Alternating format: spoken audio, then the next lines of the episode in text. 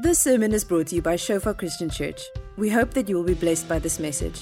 Our audio and video sermons are also available on Shofar TV to download and share. Good day, church. I'm so excited to invite you on a journey with me as we go through the book of Revelation. Now, when I say the book of Revelation, I believe that for you, as for me, I come to this series, I come to this teaching, I come to this reading uh, with so many thoughts, so many ideas, so many feelings that I have in my heart. Because when we read about Revelation, we think about the end, we think about the end times, and it brings so much emotion with us. And for many people that I speak to, when I say we're going to go through the book, they are excited, but they're also afraid because the book for them seems confusing, seems difficult to understand. Um, and seems to bring lots of anxiety for the terrors that we read about in the book. Now, if you come to this session today with anxiety and with confusion and with uh, unclarity pertaining to this text, I'm going to say that you're reading the right book. Because the book of Revelation was written to seven churches in the first century by John, and the purpose of the letter, the purpose of this book was to bring, to make clear how Christ is reigning in all of this and to bring peace to those who are afraid that He is in control and to bring us a sense of hope and a sense of accomplishment as we partner with Him. So I'd like to read the first four verses of the book and then we'll just spend some time to unpack what this book is about. The revelation of Jesus Christ, which God gave to Him to show His servants, things which must, must shortly take place and he sent and signified it by his angel to his servant John, who bore witness to the word of God and to the testimony of Jesus Christ, to all things that he saw. Blessed is he who reads these words to his of this prophecy, and to keep those things which are written in it, for the time is near. We'll speak about that next week. And then verse 4 John to the seven churches which are in Asia, grace and peace to you.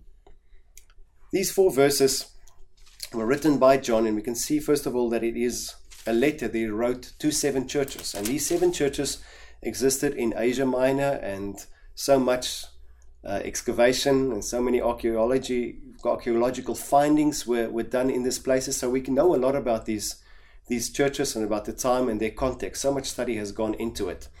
So, about the letter, John wrote this from the island of Patmos. It says so. And if you ask which John, then probably we're thinking about the wrong John. It is most probably John, the beloved disciple, written in 90 to 92 after Christ while he was a political prisoner on the island of Patmos. The emperor Domitian. Um, during the revival of the imperial cult, the worship of the emperor as God, made a decree to say that everyone who passes one of his statues, that everyone who enters one of his temples or goes to another temple, must simply take some incense and throw it in the air, continue with their life, but just decree that Caesar is Lord, that he is indeed the God of the universe, Lord of all lords, that he is the most powerful being in the earth. The man had a great ego. Um, and that was fine for most people in the day, for most religious cults. But for the Christians, it was not fine to declare that Jesus, that Caesar is Lord, because they held the primary conviction that Christ is Lord, that He is chief and Lord over all, that He is the ultimate authority. And for that reason, Christians were tortured, imprisoned, or exiled, as in John's case, to the island of, of Patmos as a political prisoner, because his message of the gospel of Jesus Christ was a threat to the power which Caesar held in his day. We'll unpack that a little bit later. So, Apart from the torture of the Roman authorities, Christians in those days, and these seven churches in particular, suffered from persecution of the Jews. Their fellow countrymen, many of them were Jews, but suffered persecution from the Jews. They were they were tortured, they were killed, their businesses were closed down, they were robbed, they were pushed aside outside of cities. They couldn't participate in normal normal gatherings. They had no rights within the city, no access to services. So they lived in poverty for most of them, and they lived in isolation and with mockery and shame, many of them. So imagine having your kids raised in a situation like that. It's not just that, it's not just the persecution by the Romans and by the Jews, but these churches also suffered, as we can see in chapter 2 and chapter 3. They suffered from earthquakes and natural disasters, which was common, as we can read in these letters, the threat of the earth shaking and building buildings collapsing on you. And then lastly, they also suffered from diseases and sickness, as we can think if there are no medical intervention, then a common infection, a common flu, would can wipe out a whole community, and people really uh, feared sickness and disease. And you can see that Jesus addresses this situation as well. The greatest threat, actually, that we read in the book of Revelation is the threat of the seduction of wealth, of power, of worldliness. And these Christians were, first of all, comforted in their suffering, and secondly, corrected, challenged, pertaining to their, their moving away from the primacy of Jesus in their life to pursue a life of comfort, of wealth, and of power with the rest of the community. This is the heart of the letter comfort and challenge during hardship. And I think this can mean a lot to us today.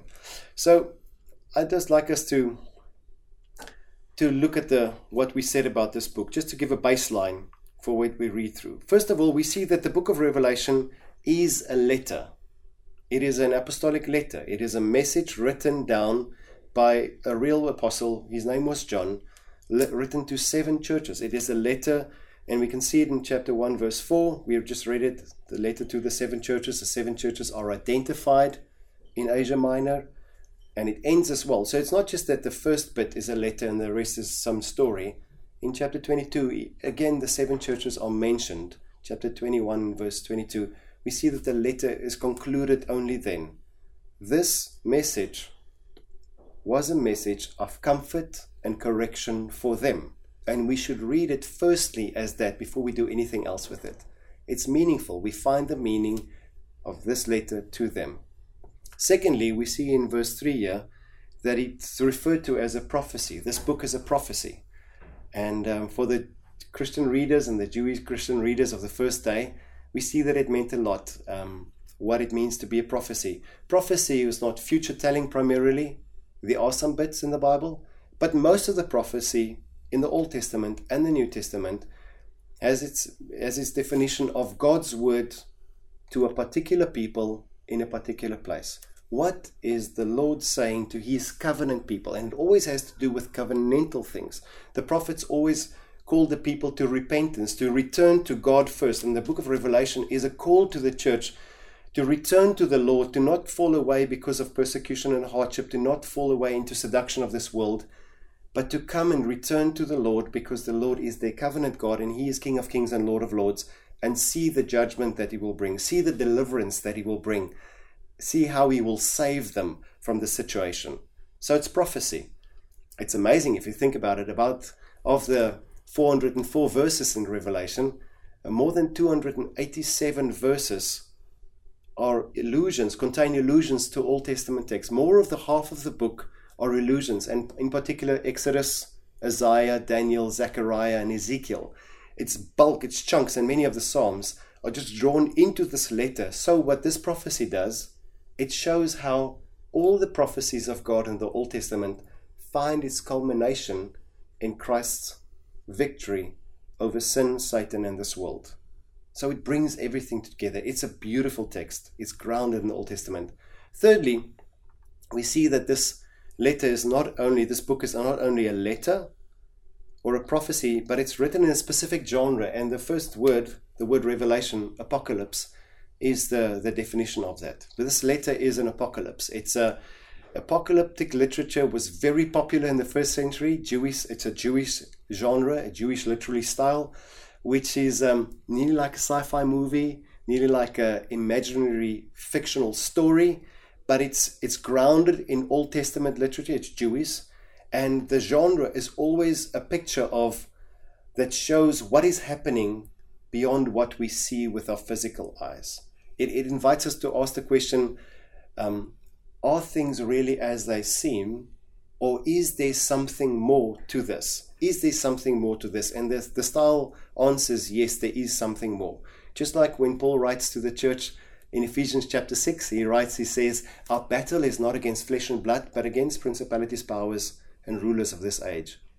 This this story, this revelation, is written to reveal, to show us that there is something more to what we're experiencing. Yes, church, you are suffering. The Romans seem to conquer you, the Jews seems to win, the plagues and the earthquakes seem to, to, to, to, to terrorize you. But there is something greater happening. Christ is in control. It always has to do with showing us um, context. How do we lo- how do we view our reality in the light of the future end? And secondly, how do we view our reality in the light of the heavenly realms of what's happening in the spiritual realms? And this is what John wants to show because this is a revelation that he actually saw. So, this literary genre, the apocalypse, the revelation, is rich in symbolism, visual images. You'll read about dragons, you'll read about the whore, you'll read about wars, you'll read about angels and demons, you'll read about beasts from the Old Testament, and most of those images are drawn from Ezekiel, Daniel, and the Exodus, plagues, things happening. So it invites you into to see this thing. So it's written specifically to move the heart and not just the head. John could have written simply in saying, and the Lord could have written simply saying, and some Bible books do that, saying that Christ is winning, there's more to this, there are angels and demons. But it's written to reveal, to show, to make real what we are experiencing. Secondly, it's rich in numbers. You read about the numbers the whole time. And when we read in this genre, we don't assume that first that the letter that the numbers are actual numbers and actual meanings, um, but it's it's meant to reveal a truth. Four, you know, the four beasts speaks about the fullness of creation. Four is always the number of creation. Seven, the number of perfection. The fullness of the day is perfection, and the number seven is repeated throughout this book many many times. 10, 12 always twelve always speaks about Israel or the tribes of Israel and then um, a thousand always speaks about many or fullness or all or everything.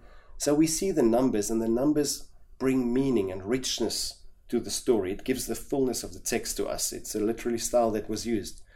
And then, as I mentioned, it's rooted always in Old Testament literature and Old Testament truth. And lastly, it is written in their day. Remember that this letter made so much sense to the first century reader because it was speaking into their context. It wasn't an illusion, it wasn't something strange, but it spoke into their context, it spoke into their day. So we have to understand that it's grounded in the reality of the first century Greco Roman world during a time of hardship. Lastly, about this genre, it is not chronological.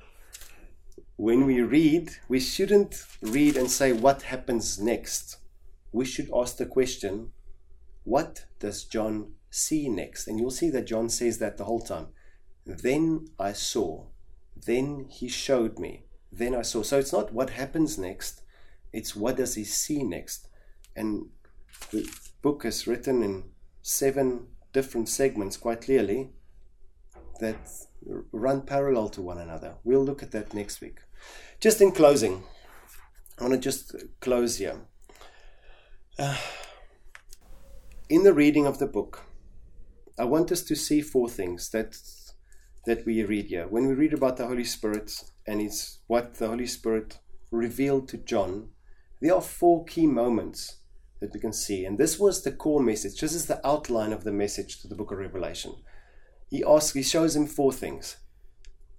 This church going through hardship, in terror, in fear, suffering much is shown four things. The first thing that he shows us, chapter 1, is that John, in verse 10, John sees the Lord present among his church, with his church. The first comfort that John brings that John brings to the church, says, Listen, I saw the Lord walking among you. And these are the things that he sees in you, and these are the things that he calls you to do that Christ is real. Christ is not far away. Christ has not deserted us. Christ is not waiting somewhere and one day will return.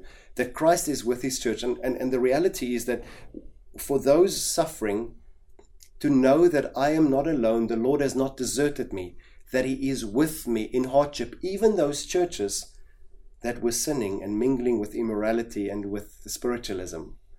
He's saying that Christ is among you and that he's walking among the lampstands. He's present with you. Chapter 1.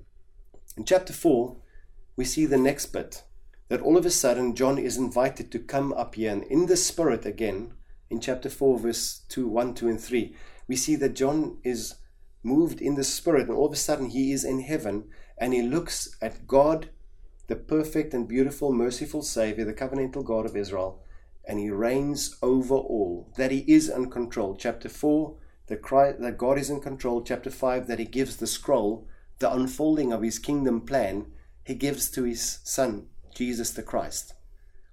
And we see and we find comfort in the reality, this suffering church finds comfort in the reality that God is in control, that all of these diseases, earthquakes, all these plagues, all these battles, all this conflict on earth is, in a sense, a result of Christ unfolding his redemptive plan of creation to make all things new, to restore all things.